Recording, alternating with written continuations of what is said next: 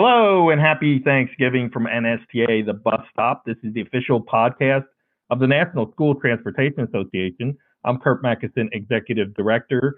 Pleased to welcome today Kim Martin, Industry Engagement Consultant, Tyler Technology. Kim's been a frequent guest of ours on NSTA, the bus stop, and a good friend to NSTA. So Kim, welcome back. Well, thank you for having me. I'm always happy to be here.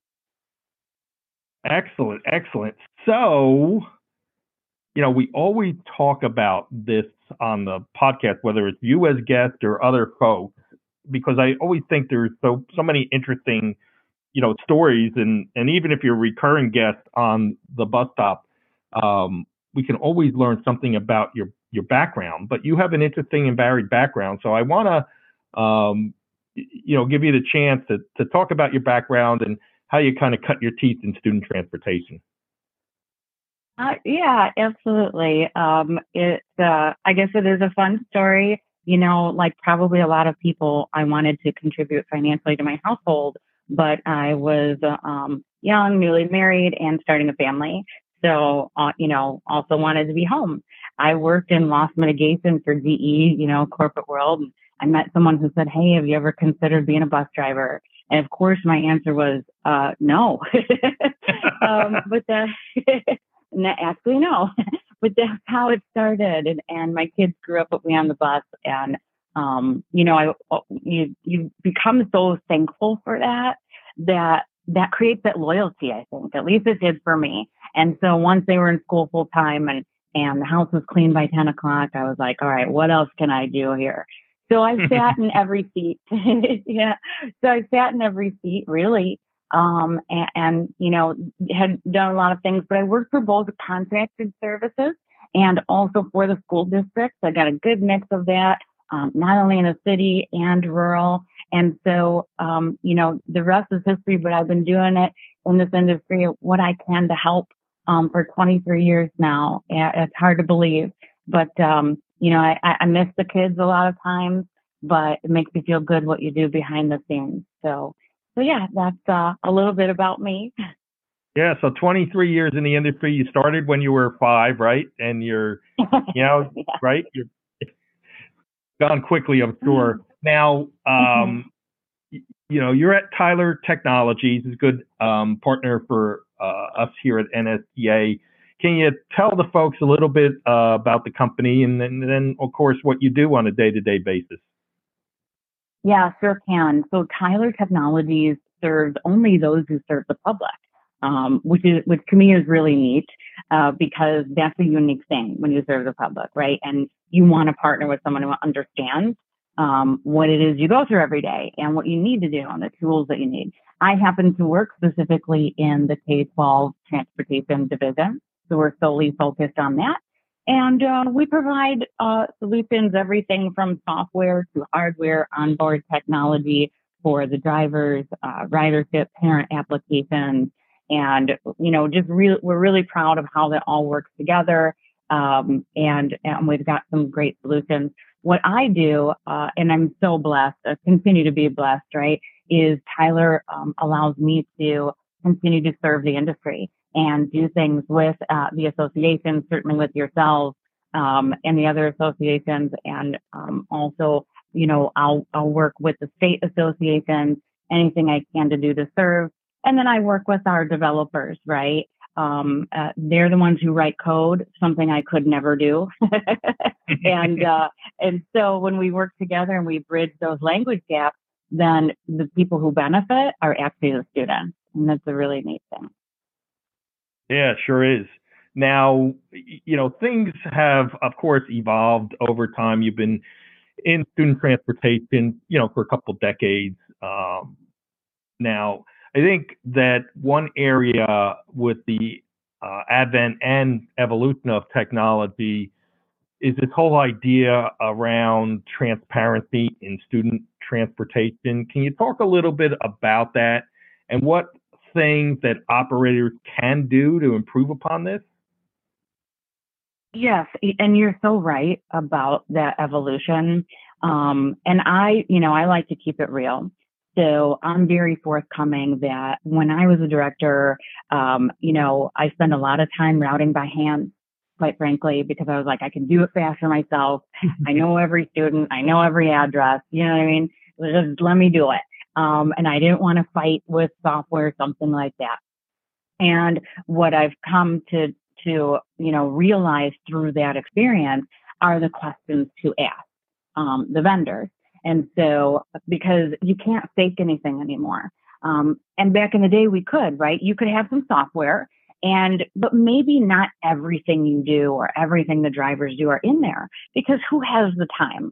But now that the public drives the demand more than ever, and that's some of that evolution, now we've got to have a true reflection of the operation. Because if we're going to be transparent and we don't have that true reflection, now we're creating phone calls and we're creating more problems.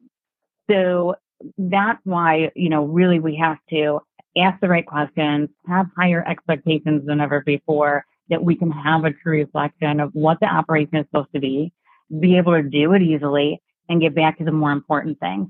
But it's so important, like I said, because the public drives that demand. They want that transparency, and they see it with other things. So they say, why can't we have this, with the bus route? Why shouldn't we? Right. And I guess just a quick follow-up on that. In terms of parent engagement, what have you seen over the past, couple decades, with respect to parent engagement? Are they focusing on the same things? Are they focusing on different things? And I'm sure that technology has played a part or a role, in all that kind of development. But is the focus maybe a little bit different these days than it was, say, 20 years ago? Yeah, I think it definitely is different. I think some of it has been helpful to operators. And what I mean by that is, we've always kind of felt sometimes, when it comes to funds for transportation, right? Some people feel like low man on the totem pole for that. So when the public helps drive that demand, then a lot of times we're getting yeses, right, about the things we want and need for our operation and those who work with us in the operation. But, the parents are going, listen, I can see my Domino's pizza being made on my application. I see what they put the cheese on. They put this on. Oh, they're packing it up right now. It's on its way to you. So absolutely, they're more tech savvy than ever. And they're going, wait a second, if I can see my Domino's pizza being made, how come I can't see, my child's bus and what the ETA is to the stop? So the really neat thing is they can now, right? But that's some of that evolution and how they've been involved more than ever, which I think is a good thing. Yeah, absolutely. Absolutely. Now, we kind of threw around that term transparency. And, I'm always cautious about, using terminology, because I think quite often different things, mean different things to people. So different terms mean different things to people. And so when we're talking about transparency and successful transparency, what does Kim Martin believe that looks like? That's a great question. Thank you for that. Because, the other thing is many times we pool our resources. The plan changes. That's really some of the magic power that transportation people have, right? In student transportation is that puzzle falls apart several times a day, most likely, and they put it back together. So now we have this element of, mom, dad, and guardian need some information, but we don't want to create panic, right? So if we have a parent application, for example, that allows you to see where the bus is right now, you might want to think about for your operation, one that's flexible. Maybe I only want to give them the ETA to their stop, because if they see that bus take a different turn because I've directed the driver to do so, we don't want to create panic now. So right. We really have to think about all of the daily changes when it comes to that transparency and what that means to someone looking at it that has no idea what goes on behind the scenes or that, hey, we had to bring a backpack back to someone, or someone forgot their lunch on the bus. And we have to be flexible in student transportation. So when it comes to that transparency, you have to almost think of everything and then go, okay, you know, we've got to think about what information should come through before we just completely roll it out. And that's a lot of where the vendors come in, right? Where they should be helping with that sort of thing. Yeah, absolutely. Great description, Kim, on that, because, you know, I think what you're describing too is, yeah, we want to be as upfront, you know, with whatever stakeholders we engage with. But at the same time, you have to allow the professionals to do their job also. And that's kind of the balance we have to strike. Absolutely. It's critical.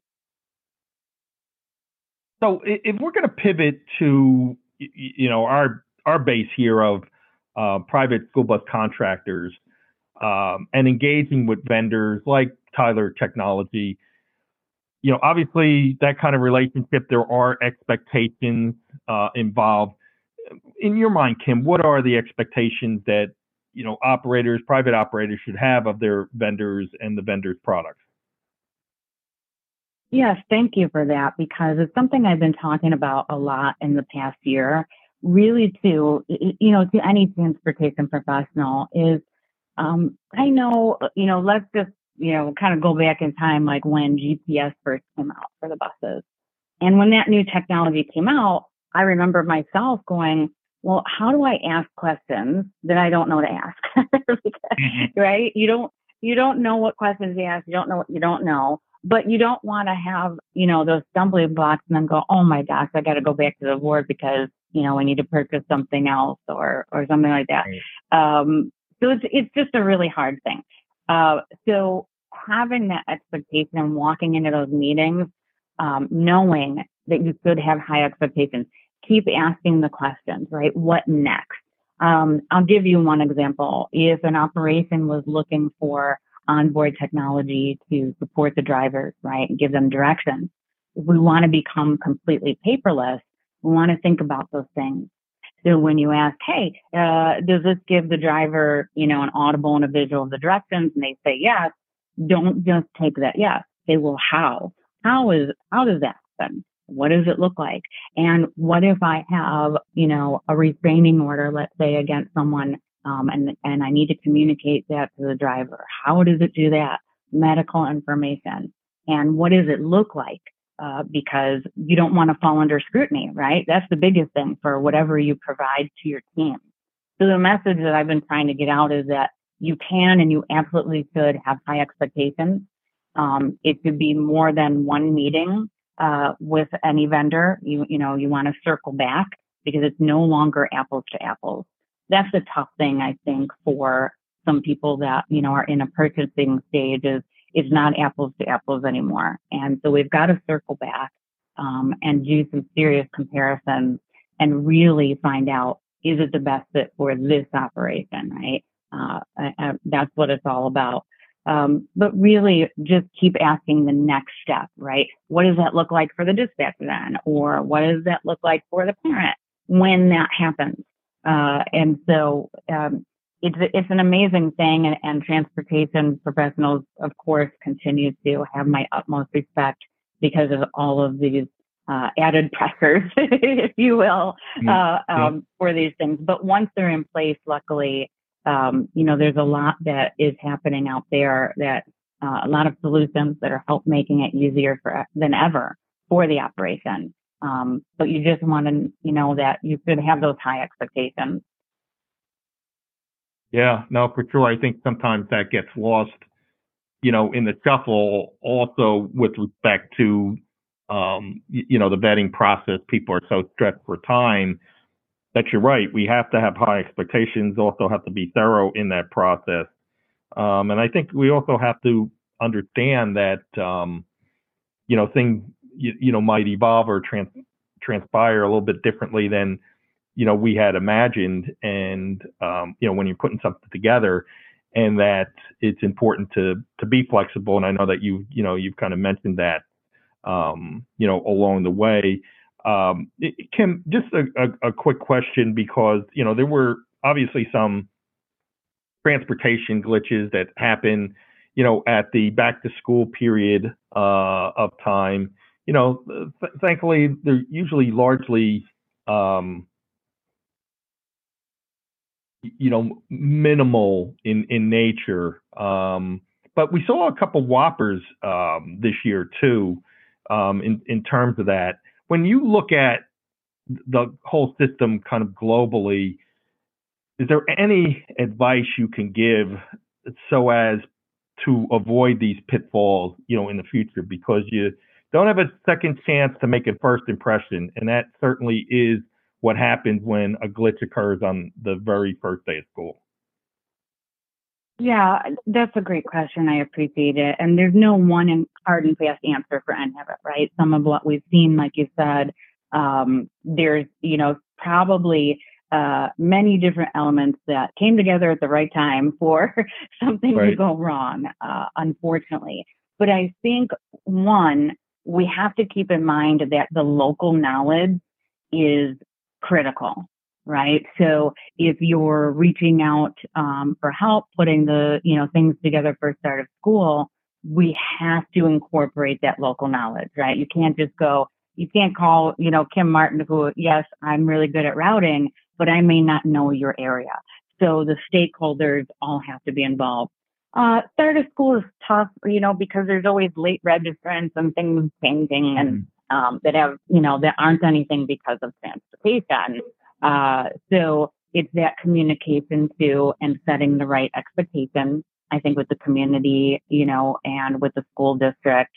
And I think, you know, kind of tying in what we just talked about too is that and having high expectations as contractors, of course, is really important when they're looking at things. One, how is this going to grow, help us grow our business, right, as we grow? And that's important because it's a business. But also, you know, a lot of people, we've had a lot of talks, and I know you have too, about the driver shortage. And it's really, we've always had a driver shortage, in my opinion, because we were always hiring. There was, you know, now it's a crisis.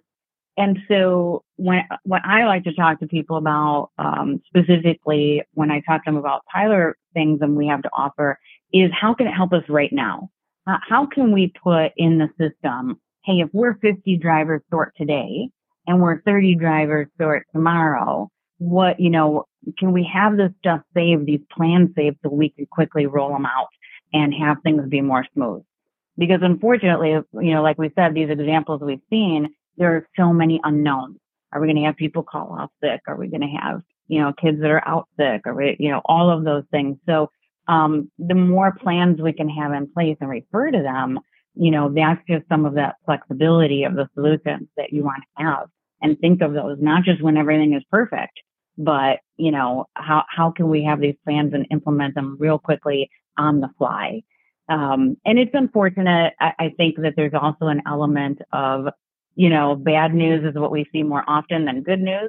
And I know that all of us, including NSCA, are really interested in the good and hero stories too, because that's so important, I think, for the public to see as well. Oh, for sure. Definitely.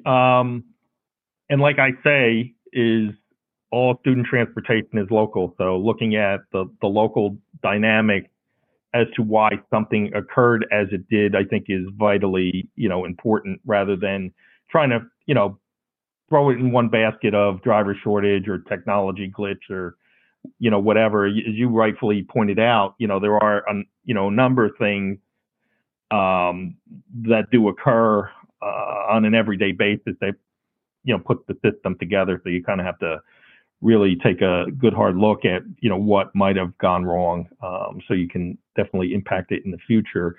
And you did mention driver shortage. I think it goes along with the notion that we are, as an industry, looking for that next generation of future leaders. What are your thoughts on that, Kim? And how, you know, how can we get there? Because unfortunately, you and I aren't going to be around forever. We're going to be around for a while, but not forever. How do we get that next generation of leaders?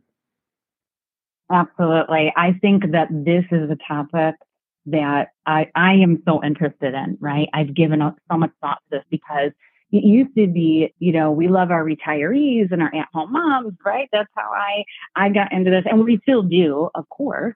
You know, it could help, I think, also not only with the shortage, but let's not, you know, have this get worse. Let's be thinking ahead, right? You know, I think about Blockbuster Video Store. We got to think ahead. that's how I put it in my mind, is we got to do this. And I don't have all of the answers, but I want to continue to work with NSCA and anyone I can that's interested in this topic, because I really think that it's going to be an amazing thing for our industry. Now, I go to even my alma mater or schools that'll have me on career day. And just for one little example, right, talk to the juniors and seniors. There's so many of them like me that have no idea what they want to be when they grow up. And I actually think that's okay at that age, but there's a lot of pressure on them.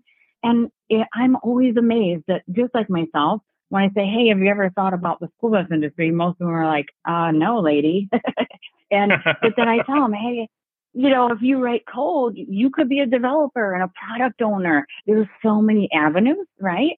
And it doesn't have to just be driving the bus but there is that too.